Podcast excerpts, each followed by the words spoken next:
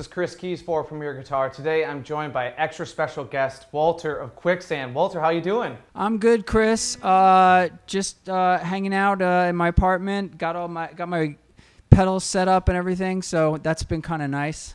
yeah, you've probably been doing some practice and annoying some of the neighbors, I'm sure. Uh, yeah, pretty much doing my best. You know, just kind of keep them on the edge. well, I'm sure all your fans out there know he's familiar with Walter and his work with Quicksand. That's what brings him here today.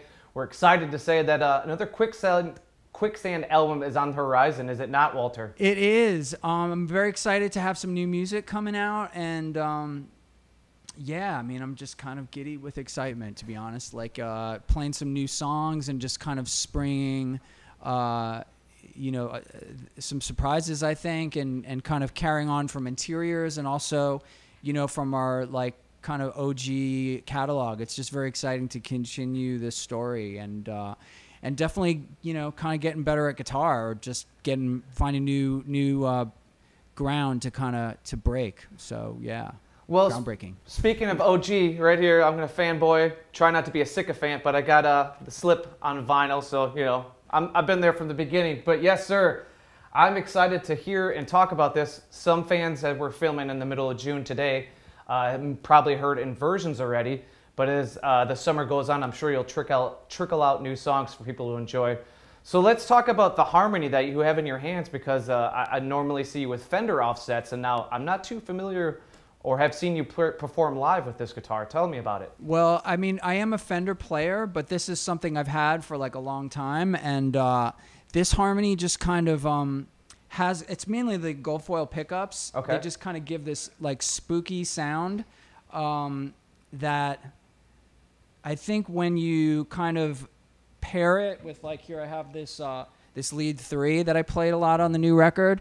It kind of gives this sort of um, you know there's there's a, a, a, kind of a punch and a, and a clarity to um, to like a new guitar like this, and then there's this sort of like you know, where a guitar like this was built by someone in the 1960s, like some guy in a in a you know, I don't know what the Harmony factory was like, mm. but it mm. just has some sort of like different kind of ghosty quality that I think really comes through in the gold foil pickups. Um, so I like to balance between these two a lot of the time. If I ever ever feel like I need to um, kind of uh, give something a little bit more character uh, or, or, a little bit more unique voice, mm. I think that this guitar definitely um, sprinkles that on. Now, when did you acquire this and start using it with Quicksand? I, I imagine you had it for interiors.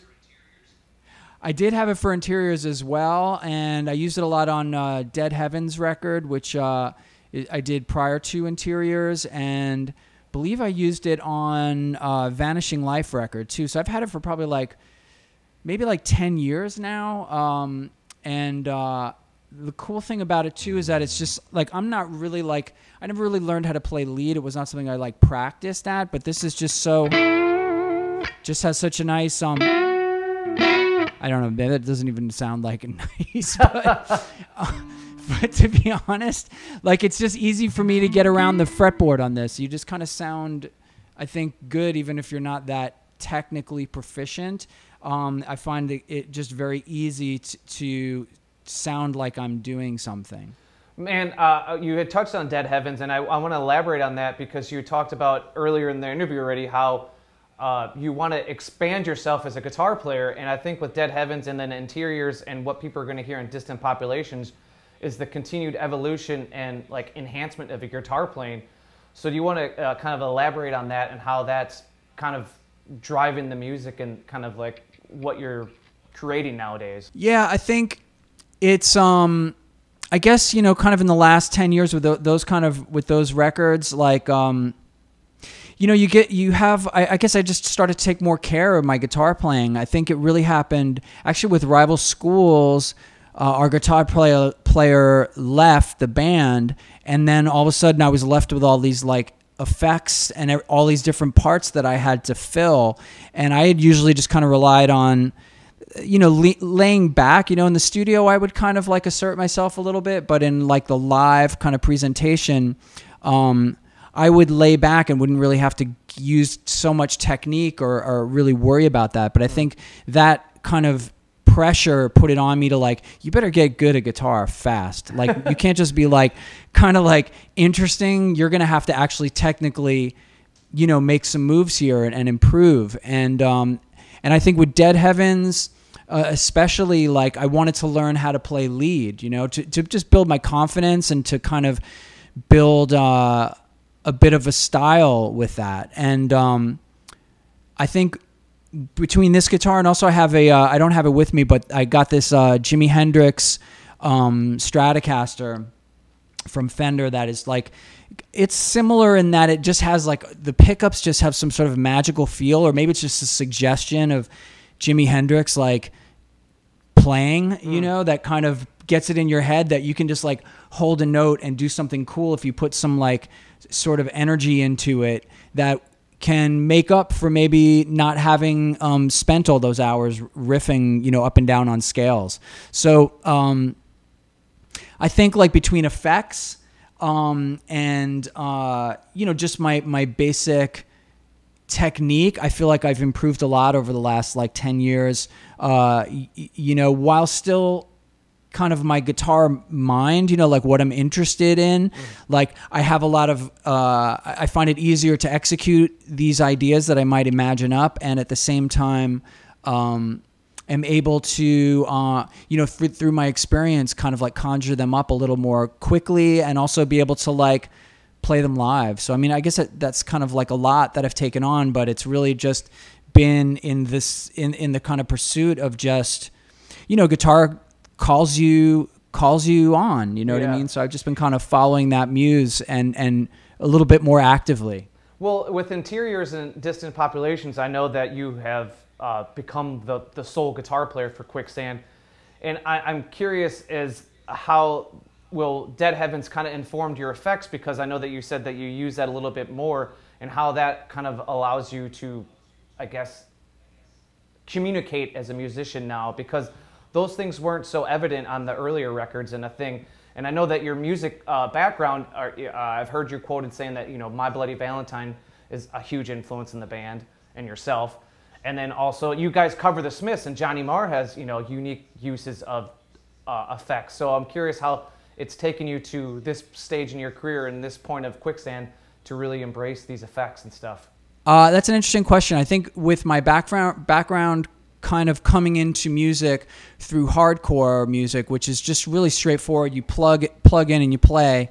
Uh, you don't usually have too much effects involved in that. Um, I kind of took on that aesthetic without like really. Um, I don't know. Just seemed like yeah, you just plug in, you play, and definitely uh, Fugazi was a big influence on me, like in what they were able to do without effects to suggest effects. And then when the um, when you know more through like manipulating the guitar, you know, uh, uh, you know, making noises and, and, and kind of bending the neck or these kind of things can can create atmosphere without using electronics. Um, you know, or, or pedals basically.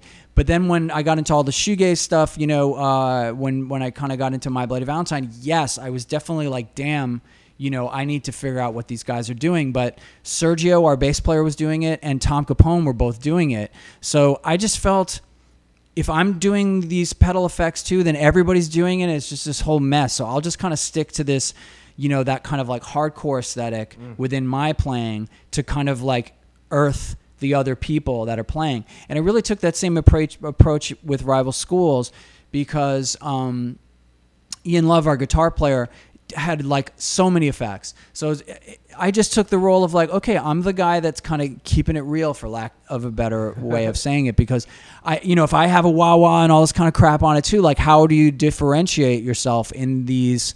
You know, and if you listen to My Bloody Valentine, there is a normal guitar, normal, you know what I mean, kind of guitar going through it, or you know, a lot of that kind of stuff. Not, not that My Bloody Valentine was my sole influ- influence, but um, you know, so that was my approach until yeah, some of this, you know, Ian left rival schools and and certainly with Quicksand, you know, taking over the guitar and also on purpose with Dead Heavens trying to broaden my palette, you know, as a guitar player and to to to get just get better and and feel, you know, create a space where I could really indulge that. And then, you know, I was like, frig it, I'm gonna get a wah wah pedal. You know what I mean? and just see what that thing does. You know, I've heard a lot of good things, and um, and then I kind of expanded. You know, took the wah wah to the uh, to a delay pedal and uh, got a tremolo pedal and got a phaser pedal, and then I just started starting to get a little bit more taste of how I like to, to work between those, you know, pretty basic elements and. Um, and then I started to get more of, of a interest in like what other possibilities like I could explore. You know, with um, I got into some uh, you know Electro-Harmonix is making some interesting pedals, and you know with any sort of single effect, you know like a tremolo pedal, I've gone through you know like any guitar player that gets interested, I've gone in, I've gone through like five or six. You know what I mean? Like, and some of them just broke, and that was the end of that. And some of them just didn't really sound as good as the other one, and Yeah. you know, and and and then you lost that one and you couldn't find it, so you got a new one. You know that kind of you know story um, has has you know shaped my playing and also given me a little bit more taste and and I think um, you know expertise. I don't know if it's expertise quite yet, but maybe it's like. Uh, I think taste is more important. You know, it's like really. I think so much with guitar playing is about taste. You know, it's and not to say like taste.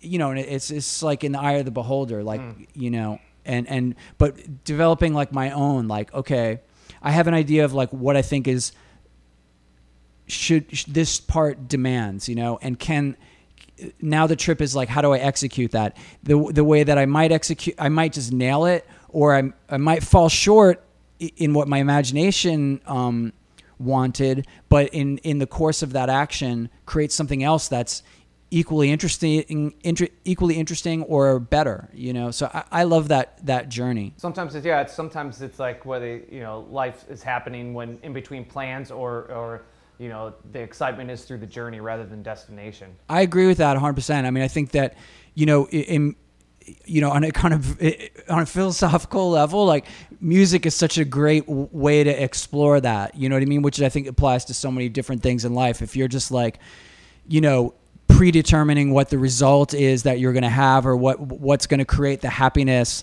for you it, you know just like in your life you have to be into the journey because if it doesn't turn out the way you want you know then then you could develop bitterness or or whatever. So with with guitar playing like if i'm just like damn it i you know i can't play the way that i i want to play or the way someone else plays that i think is you know in some way better than me or, or whatever like you're not in you're not really in the game you know what i mean? So for me it's always that journey and you know and and checking myself you know sometimes i'm just like you know lazy or something or you know like some piece of, of, of technology or equipment like intimidates me for whatever reason. So like it that's not even really the part of it that's like the creative aspect of it you know like the the choosing colors etc like whatever metaphor you want to use. It's actually just like overcoming your own you know struggle your own you know inner struggles bullshit to like to get to break through to the next thing where like you know you're you're understanding how to use a piece of equipment that before was mysterious to you or intimidating to you. And now by having broken through that barrier now you can get to some new shit that like you know might be the really cool thing that the direction that you want to go to. So, so so for me especially you know more recently you know um while songwriting has always been that way for me now actually playing is is has kind of become more into focus in that same way Now, let's get back to guitars. I, I know in the 90s, I've seen you with Les Pauls, I've seen you with Tellys, I've seen you with like a H8, HSS Strat. So, and I'm sure back then it was pretty much just whatever you could get your hands on and what worked best. But as you've gotten older and you've played shows and played gigs and tours and you developed a sound and, like you said, an own, your own opinion on this, what are some of the guitars that you still use besides the Harmony, which clearly has a sonic thumbprint all its own? What are some other guitars that you've used either on inversions or used on stage or uh, on the new record? I'm playing a lot of Fenders. I mean, I used to love, uh, you know, and, and I think the power of a Les Paul is just undone, undeniable. It's a thing, you know. So I would play Les Pauls, but I think as time went by, it's just like so heavy um, physically. So this is just like, just it's just the way it is, man. So and then I, I checked up my Les Paul. I had a deluxe, and I I checked it in Spain, and it didn't make it to Italy. No, I checked it in Italy. It didn't make it to Spain. So I, I, you know, at that point, I was like, all right, maybe I need to. Maybe the universe is telling me take a break from Les Paul uh, f- for some time, and um, that dovetailed into you know building a relationship with Fender, and uh, Fender sent me this Kurt Cobain uh, uh, Jaguar that just it it just had like the heaviness of Les Paul, but it wasn't as heavy, but it just had a, a certain girth to it and a, and a and you know just a kind of a different shape for me. So I really got into offsets. Um, I got a Jazz Master too that I really loved and, and kind of modded out with humbuckers um, that I really love, uh, and I played a lot on the new album. Um, but then even like the more directly before interiors, I just saw this lead three uh, in an Instagram post, and and uh, I wrote Fender, you know, asked them if they would send me one. They were cool enough to send me one. I love this lead three because it's real small and and it's got that kind of like you know a mod a little bit more modern like brightness to it. Um, maybe I'll throw a little bit of this on there.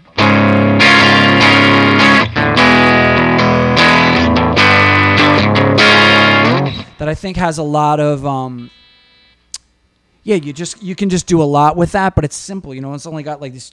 It doesn't have much, elect you know, to mess around with, and it's just easy to have around the house. So I don't know. I just liked creating a giant sound with a small thing. You know what I mean? Well, speaking of small thing, I've seen, uh, uh, I don't know if it was a, a touring guitar or if it was something you just had a one off, but it was like a, a Fender Mustang with a one pickup.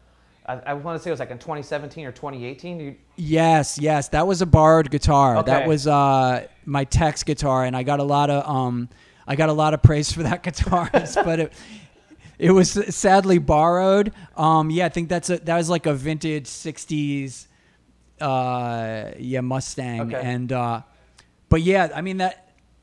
I you know when I was saying like Les Paul's just got to to fit like at least my deluxe man that thing weighs like I don't know thirty pounds it seems like it was super heavy um, and playing something small. I, and I did a lot with Dead Heavens too just playing the, the short scales. Um, I think it just uh, there's something about making a big sound with with a smaller guitar um, that is kind of cool, especially like in the you know I, I think our new album, the new Quicksand record, is like just has such a big sound, and you know, and I did play Les Paul on it, um, but primarily you know I'm using these guitars, you know, uh, and, and Fender's really kind of become the the the base of like what I'm what I'm using. Um, you know, because I, I think they have a lot of different looks.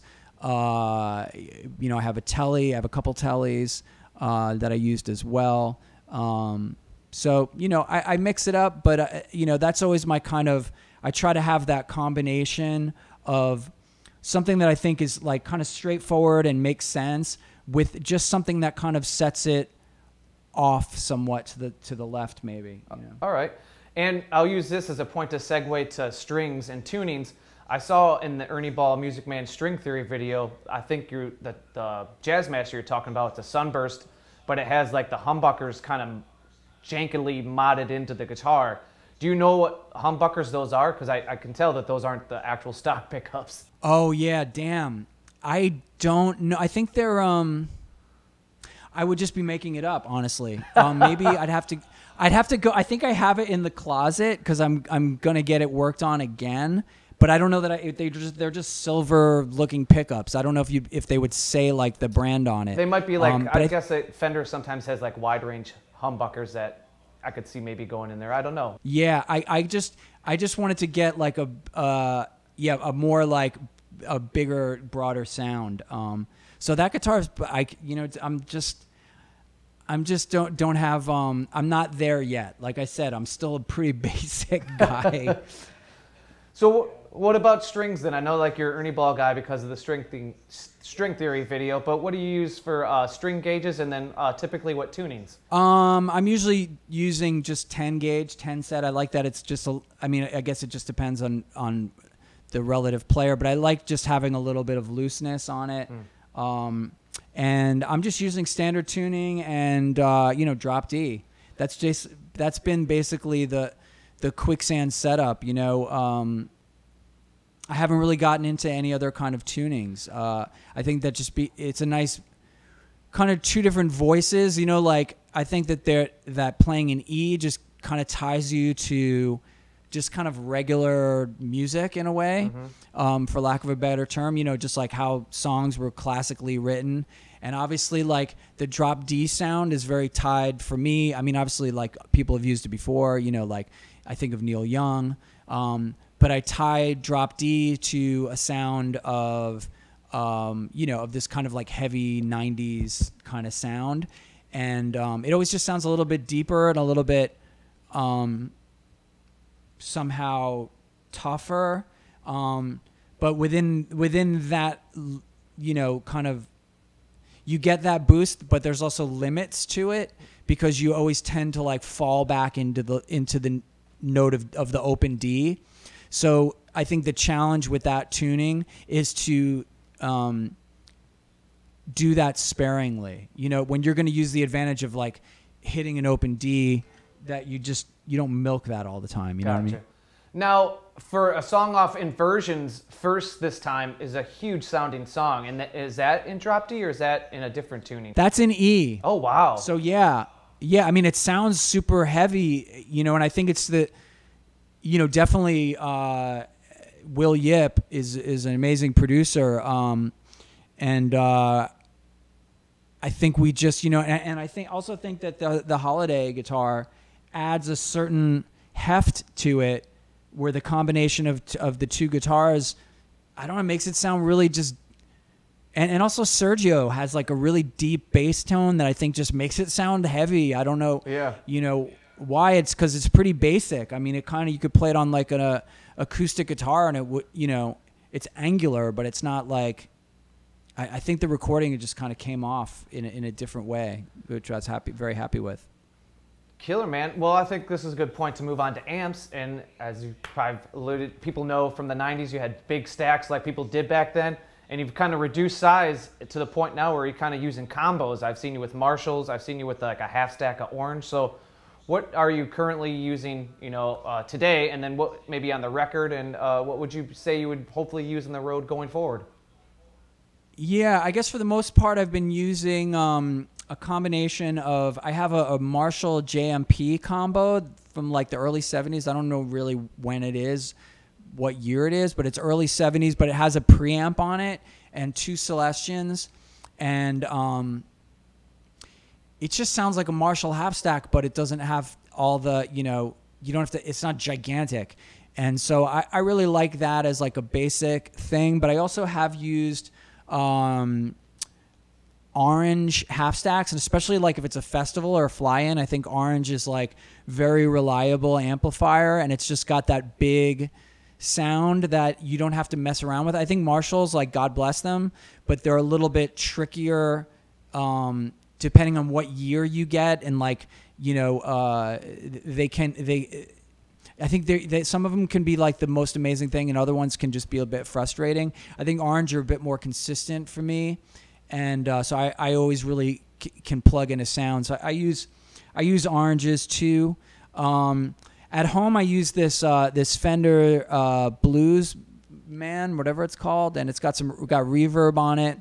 And uh, I use this on on the album too. I just brought it up because I just like again the, the size of it and the familiarity that I have with it. Even though I don't even know the name of the amp, I think Blues is in it. But um, it, it's just like a good basic amp that can can if you turn it up, you can get a real good. It has like a fat button on it, you know, that gives you a little bit of distortion, but um, it, it's a cool amp um, for like basic stuff. And um, on the on the album, really, my secret weapon is this cube amp, this practice amp, Really? because um, it was uh, something that I got just you know obviously for because it's so damn small to just like practice with, but um, it has all these cool effects on it. And you know, obviously, like I, I'm into some effects. I, I have some here today that I, that I, I use live, and uh, I've also used on the recording. Um, but I found this amp so goddamn convenient because you just kind of flip, like for their their phaser is just so interesting and kind of basic, but because it's so basic, and just the the the kind of smallness of the amp, I think it, you know, maybe it's all in my head, but it, it, it kind of gives a, um, it just gives a different twist, you know, and you're hitting it from a different angle because I think a lot of times, especially with heavy music, you want to come at it with, you know, the greatest in technology and like the, you know, hyper tested this and endorsed by that kind of approach, you know, which I'm not knocking that, you know what I mean? But because I'm not really up on that kind of stuff, I guess I'm looking for, you know, I think it's a common thing that people talk about is how, um, you know, you listen to Led Zeppelin and you know that Jimmy Page, like, it sounds so big, but he's just using some little amp. Yeah. And you, you know what I mean? And yet he's able to, like, create these gigantic riffs. So taking that idea, um, you know, I think this Cube amp is kind of like, really does the job, you know, especially for overdubs and, um, it just has all these really cool sets. I mean, I could play a couple. Should, should Yeah. Do it. Like even that's a little delay. It just says a.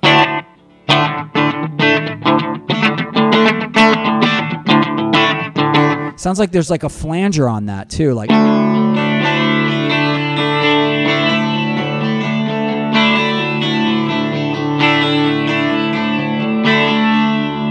don't even know what this is gonna do, but now it's.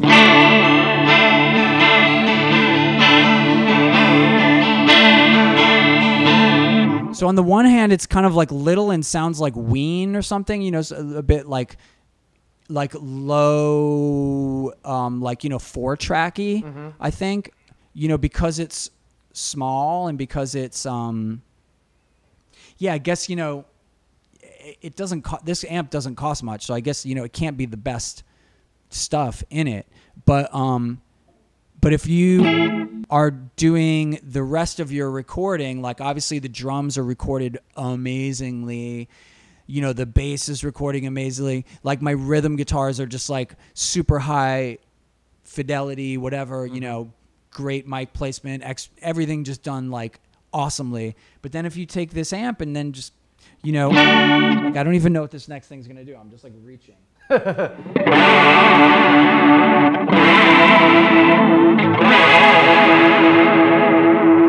Like to me, that sounds awesome. You know, that's just like, It adds some movement. and and also like I'm able to switch through different sounds so quickly that if it doesn't appeal to me from the jump, I just you know just did that. I'm not even looking at the amp, and different stuff is coming up. Whereas like in my pedal boards, you know, like it might take a different combination of things, and I'm plugging things, unplug. I mean, I sound just lazy, but like you know, it's it's um it's not like I have any like care about like how I get to a point where I'm happy. Like I don't care. Like if it's really hard and takes a long time, that's fine. If I can just go like this and it sounds good, like I'm good with that too. And this just amp is just fun. So you know, here here I am like obviously like I described it like we're recording this record in this like amazing way that we're like lucky to have us you know be surra- you know have good have great people working with us etc and all the experience that we bring to it you know having worked in all these different places uh, you know on some of these incredible boards and through these incredible microphones and you know all that stuff is like is is real. And you know I carry that experience with me.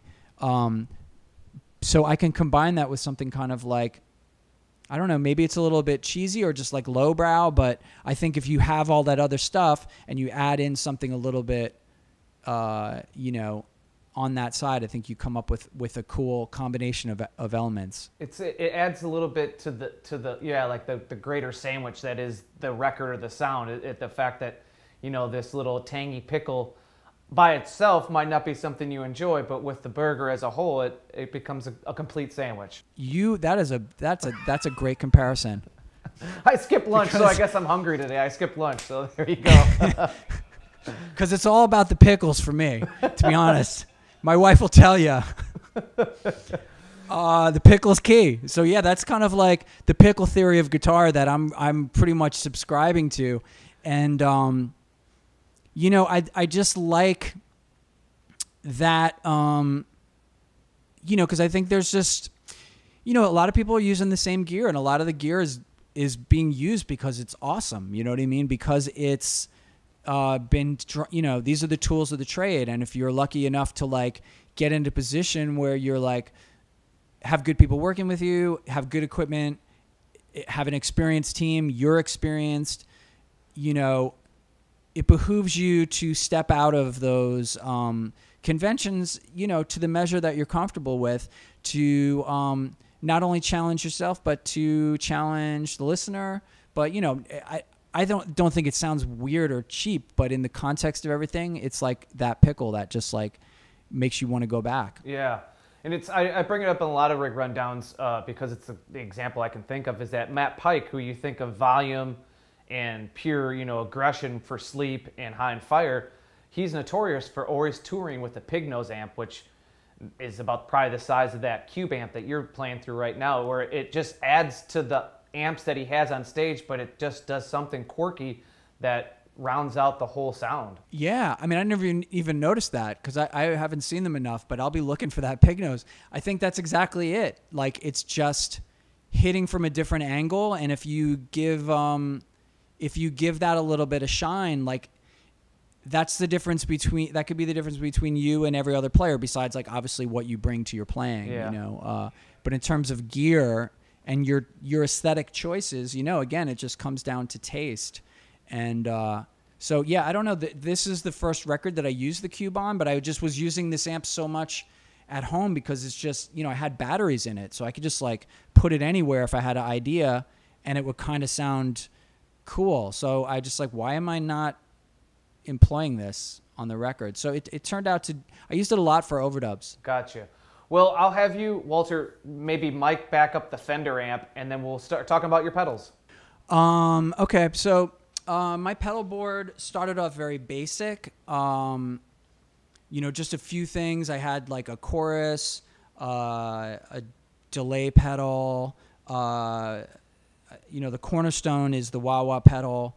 Um, and uh, over time, like this is very stripped down. This is like some of them like my they're kind of always on my pedal board, but I'll kind of have like one row of the basics and one row of just like stuff that I don't know how to use that I'm kind of exploring that they'll kind of kind of come in and come out from tour to tour. Um, and some things that I will throw up on the, and usually they're on the top part of my pedal board. Um, I will, um, the ones on the top, because they're a little harder for my foot to reach, are usually the ones that I don't know how to use that I'm just trying to see if I can do something cool with them. And the bottom row is just like where I know if I need to do something interesting that I, I have a, a, a you know, I'm on a sound footing. now, with the wah pedal, have you gone through enough that you have like an opinion on it, or is it just like whatever wah pedal works, or do you have a wah pedal that you seek out? I, am a cry uh, crybaby. I mean, I'm just like I want to. I think Hendrix is just the ultimate guy, and so like any. I mean, it's whatever. If I'm if I'm playing, that's why I have that Hendrix Strat, which I I, I should have brought for this, but. Um, I I am so open to suggestions. So like if I have a wah wah pedal, it's the Crybaby. That's the one that I want. Uh-huh. So um, I have used a Vox. Someone told me that a Vox is really good because it has a deeper um, sweep to it. Um, and I played a Vox for a while, but I just felt like I was like, I don't know, is Vox an English company? I felt like I was doing like some English thing. I felt like it just didn't have the right vibe mm. um, for for me, even though it did, did have a deeper um, a deeper uh, tone to it. So I guess it would probably be better for me to use in the studio. But um, yeah, I just use this Crybaby, and um, yeah, I mean to anyone that's, I guess I'm the kind of player that I like to preserve the um, the the beginner's mind to anything that I'm doing. Like I just don't have a, an expert quality to to what I'm doing, and that's not like a put down. I think I do great work, but um, you know, a lot of times I'll meet players that are just at a, a technically higher level than me and can do things that you know they have a, a, a better mastery of it, but but sometimes like that mastery means that they're skipping over things that I'll I'll kind of explore the things that they're not looking at. But basically, you're moving your foot up and down, so it's not science. Well, I was gonna ask, could you show us maybe how you applied the wah to your sound? Because it's not like when you think of a traditional '70s arena rock wah sound. You you use it in a more of a filtering kind of effect. Yeah, it's more of a filter. Exa- I think that's exactly right. Um, because I um I got into wah through initially. I mean, it, it, at, before I bought one, I did, I really loved uh, how it was used in um in shoegaze stuff, and it, they're using it more as a filter. So I'll do. This is one of my main things that I love to do is just sweep it. I can't do do that without making a face. it's just like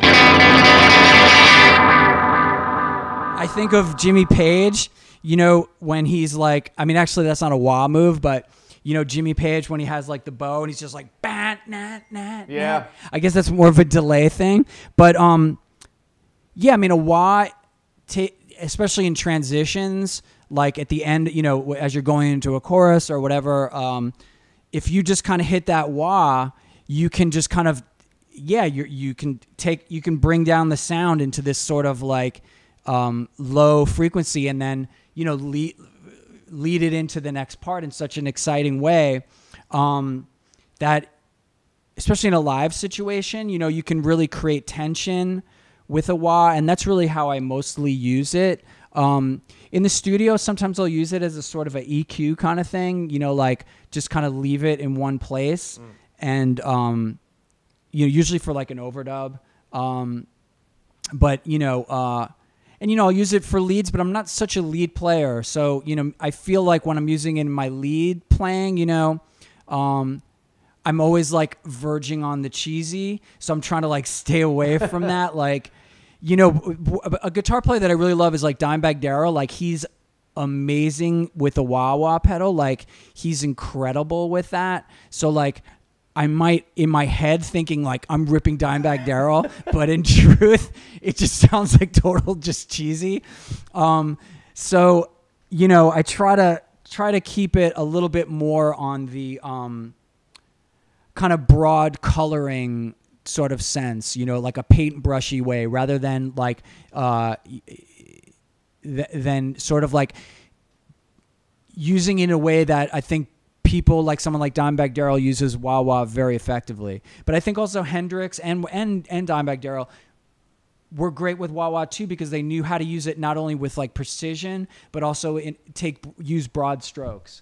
And and I think that that's kind of more where my wheelhouse is with wah but um it just you know colors anything you do. So that that's that's really how why it's the first pedal uh, you know, because I, I just feel like I can I use it a lot with delay, but um, you know, it kind of works with anything. Now, what delay? You brought it up. I'll, we'll go there next. What delay do you have on your pedal board right now? I've gone through a lot of different delay pedals, and they're all you know interesting. Some really kind of fancy like ones too. You know, expensive ones.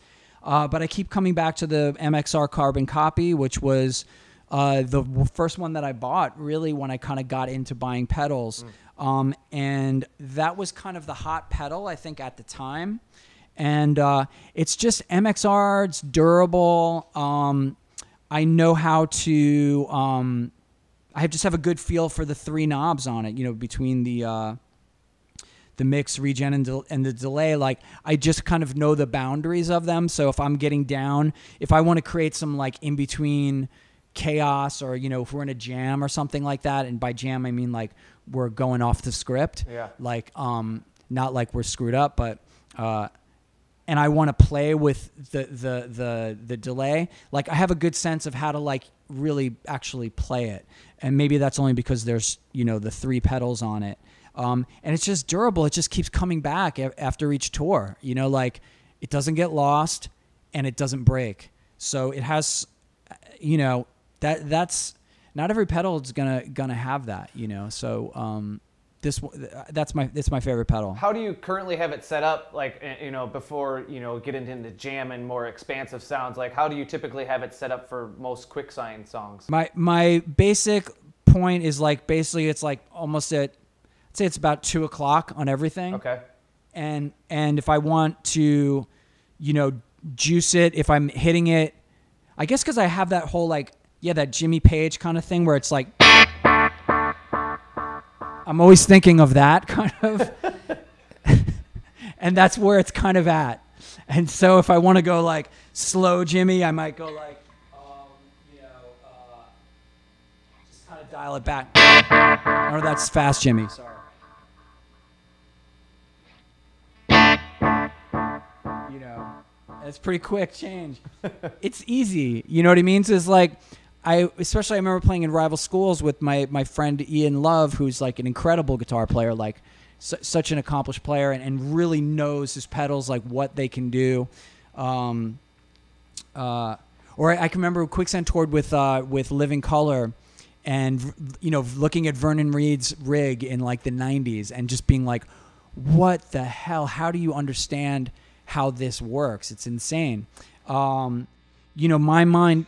Vernon should have like a honorary doctorate for NASA. Like he should be in like aeronautics because of that pedal board. Dude, totally. I mean, if if if Vernon Reid applied his intelligence to yeah to solar panels or something like that, we would be you know we wouldn't need uh, carbon emissions. You know, what I mean, carbon emissions would be down because he, he's so sharp um, and so uh, yeah brilliant.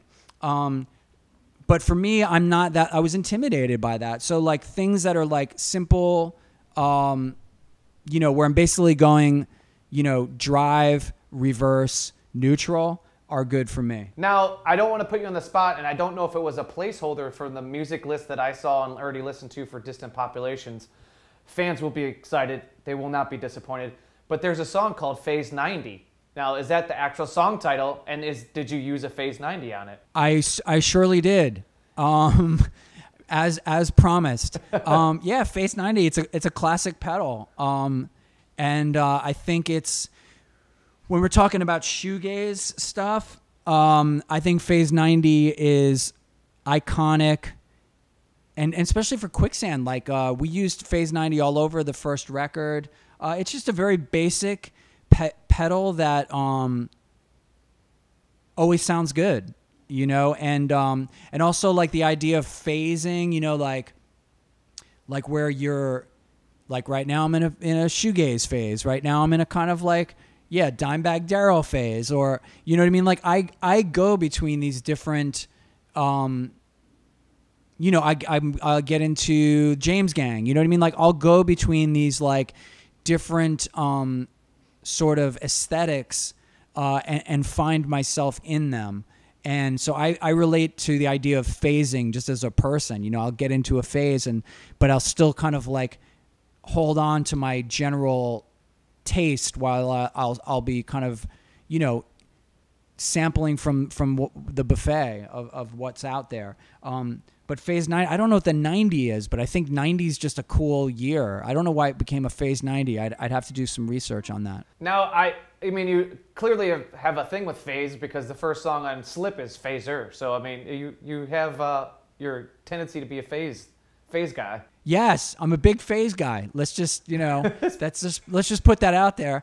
And um Phaser on the first Quicksand album, of course, the song is about being like that, um, you know, going through phases, but um but I'm also a Star Trek fan. So I spelled it like uh, Star Trek phaser. Yeah. So um, you know, really nice little tie-in right there. And Star Trek is very shoegaze. You know, when you think about it, all the like weird effects, and uh, it's a pretty psychedelic uh, effects pedally kind of show. Actually, probably some of the the first effects pedals were used on Star Trek. I would guess. I would I would agree with that assessment. So Walter, what else do we have on your pedal board today? I just brought out a, a basic one, like one of the, again one of the first pedals I bought because you know I needed something to like lift or boost my sound. So I got this EP booster, which um, is a very basic. I think there's a tube in it, or that's what they told me, and you know it's just a basic. And you know what I liked about it? Again, like I'm going to Jimmy Page. I'm just like gonna always be going back to Jimmy Page and Jimi Hendrix. Um, you know, not because I play like them, but because they're just so iconic, and obviously that's not news to anybody. But you know, if I'm playing a lead and I feel like I don't know what the hell I'm doing, if I have like if I go at it like this, like like that actually sounds kind of okay. But if I go like this,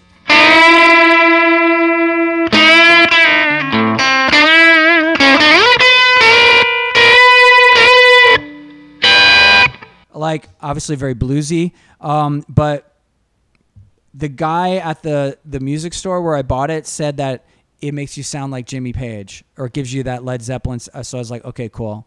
And so whenever I play it, I feel like I'm kind of sounding like Jimmy Page, uh, and that just gives me a little bit more um, uh, confidence.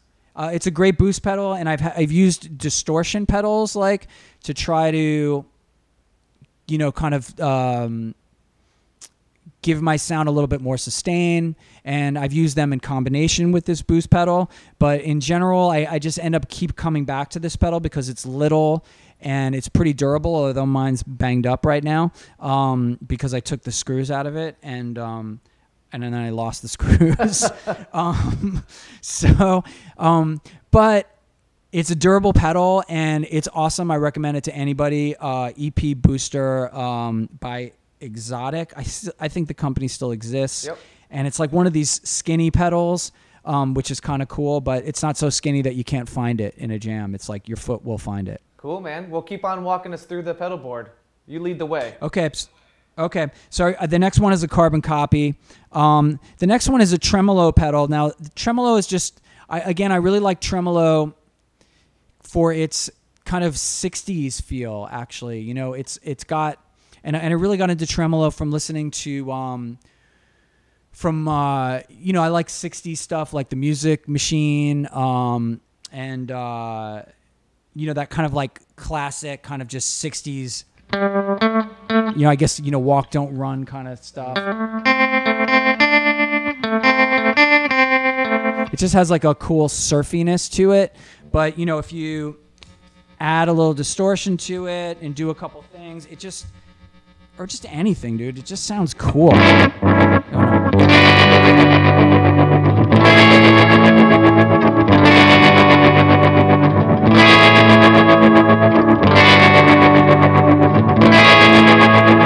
Like to me, that just sounds good.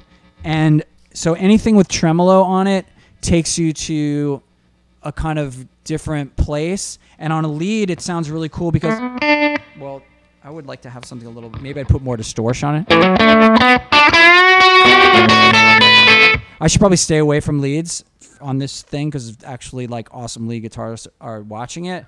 but um, uh, a lead always sounds, or you know, any sort of like um, sort of overdubby kind of part with a tremolo is just always cool.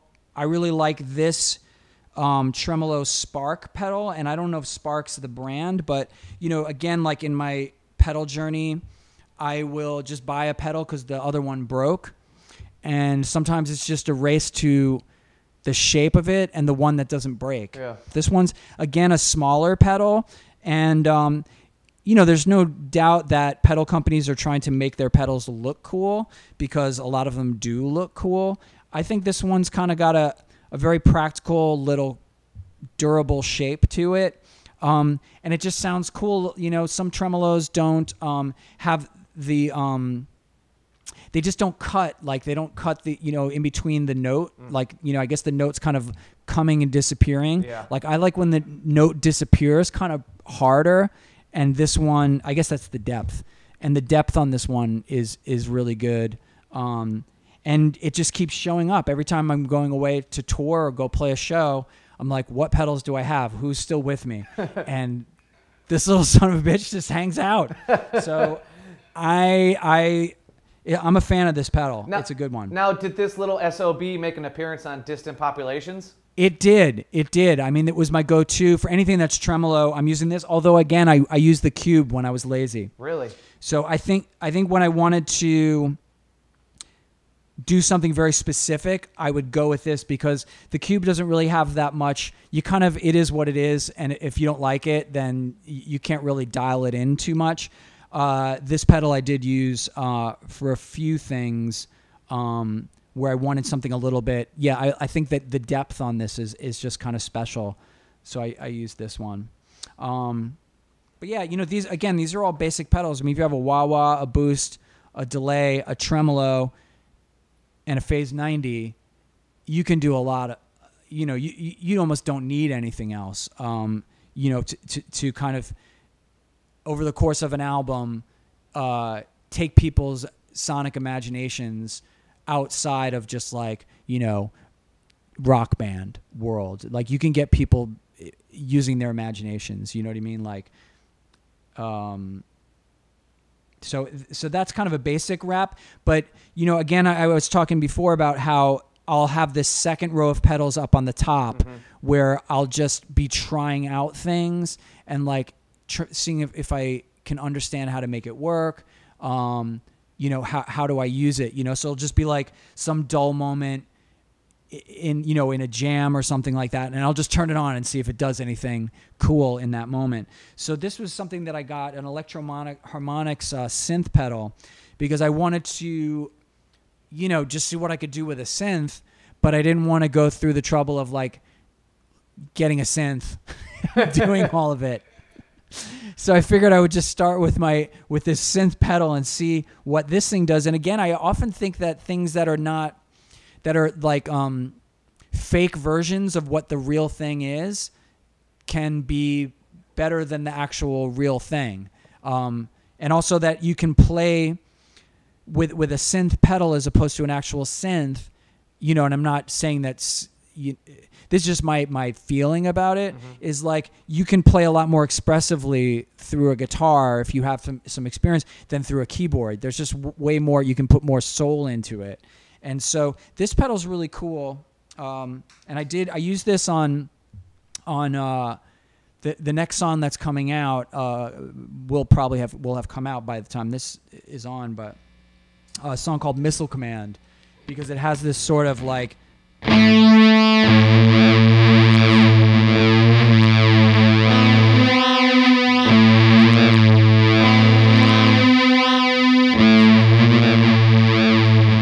it has this sort of like air raid siren Yeah. kind of quality. There's like a And, like- it sounds great. Yeah, so like I don't even know how I'm and there's and it's sort of like I don't have it set exactly right right now, but it has a sensitivity to it that you can hear just like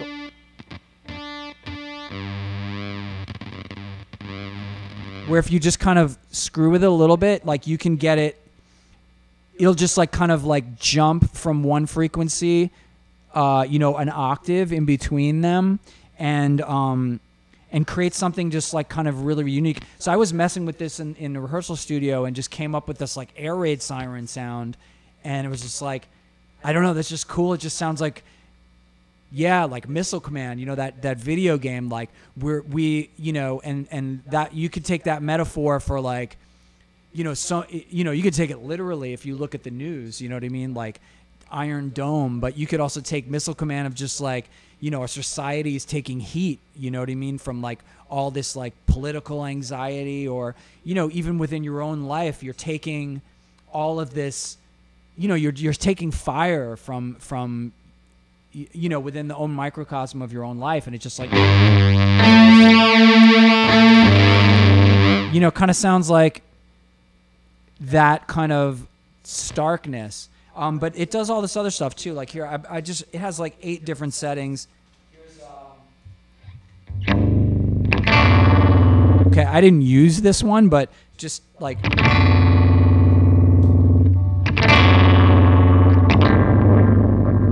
like that's some kind of cool moody stuff.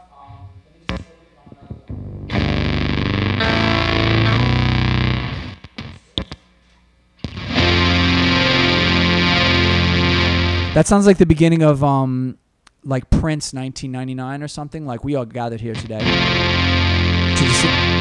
No, let, let's go crazy. Yeah. That's what it sounds at the beginning. So I mean, it's a fun pedal, um, and in lieu of using an actual synthesizer, um, I think I did some really kind of interesting, very basic things. You know, um, I guess I'm like one of those kind of chefs like that has a cooking show that's cooking like really basic stuff You know what I mean? You're like I don't know who the fame. You got like a food. Tr- you're like a food truck guy. You're, you know, you're not gonna go out and do Yes. five star, but you're gonna you're scrap some stuff together and you got it going good. I'm a food truck man. You know what I mean? I'm I'm like I'm slinging tacos, but you know, but it's like it's it's really good. It's nothing fancy, but that's kind of like my vibe. And so um, this Electro-Harmonix pedal, the synth pedal, I think it's a great pedal. Um, you don't know how you don't even know how to play guitar that good and you could do something very cool with it because I, I wasn't doing anything.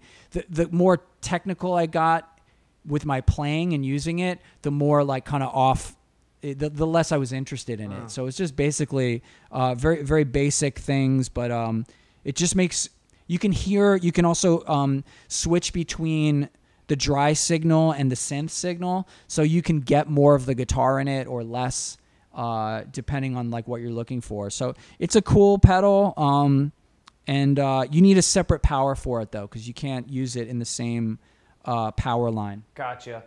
And uh, what else do we got up on the experimental roll?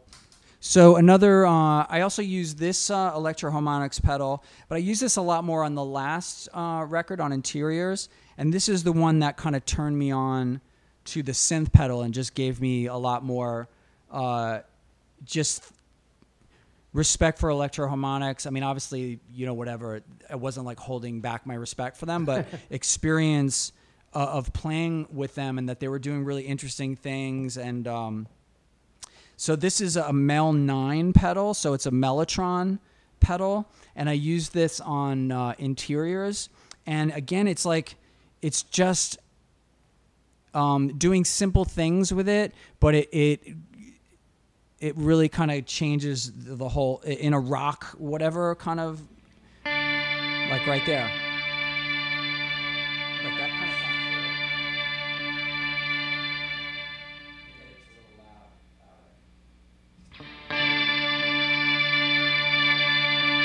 in the beginning. You know what I mean? It's just got- and if you add a little delay to it, it's like.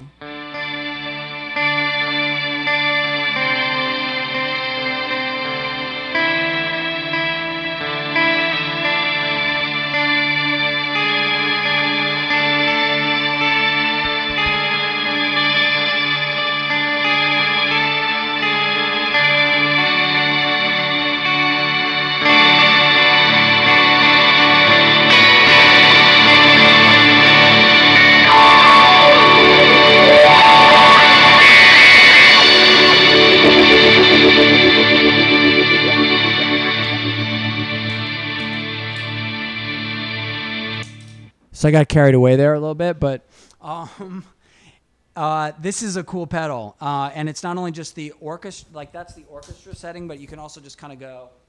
Um, the other one I like is this flute setting is pretty cool.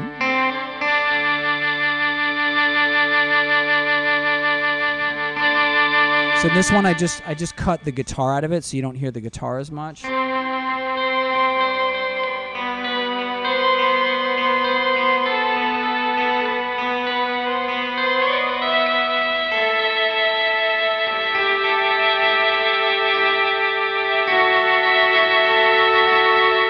Kind of sounds like picture. No.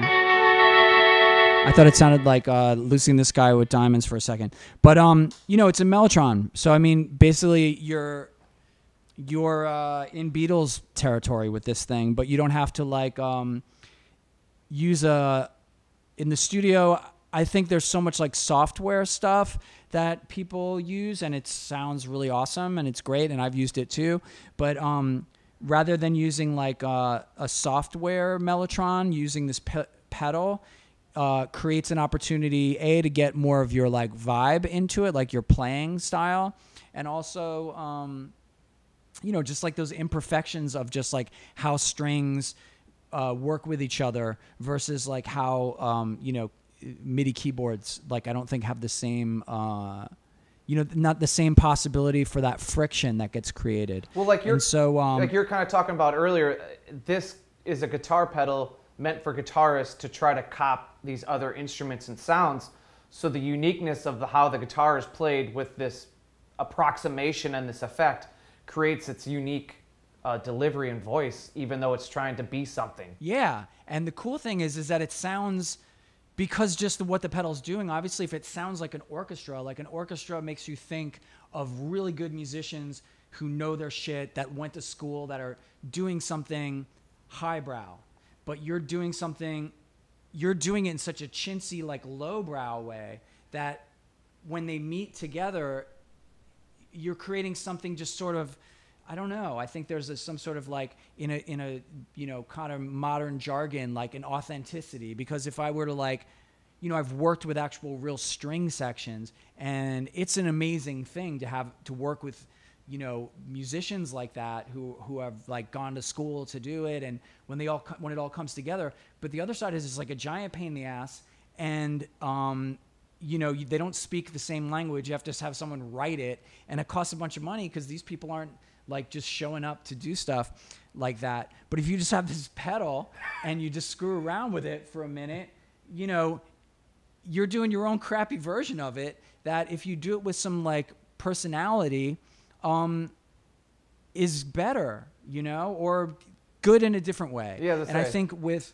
and, and I think like with, um, you know, as, as you know, I, I was having trouble setting up this GarageBand uh, setup, you know, to get all these, you know, so I'm not, gifted in that department either. So um, the fact that uh, I can create that on, on, on, you know like in a, in a you know if you're recording yourself like you can you can make an orchestra sound like absolutely perfect through like software you mm-hmm. know what i mean like it'll sound awesome so you don't need the musicians and stuff like that but i can't do that either so using this pedal is like the perfect solution for me and you know, and I'm not playing myself down, I, or I don't mean to, because like I think I do really cool things with it. They're just not that hard. It's more about like the idea and the willingness to put something out of context or or, or, or create a new context for something that is, you know, maybe you wouldn't think belongs in a certain place, you know. And I think that that's what I look for in other people's music. I think that's what people look for, you know, mostly. You know what I mean? They're looking for some sort of like imperfection that um, is what usually people fall in love with. You know, it's not like what's perfect about so- anything. You know, I mean, it's about what's what's wrong with it. You know what I mean? And that's what people fall in love with. I think.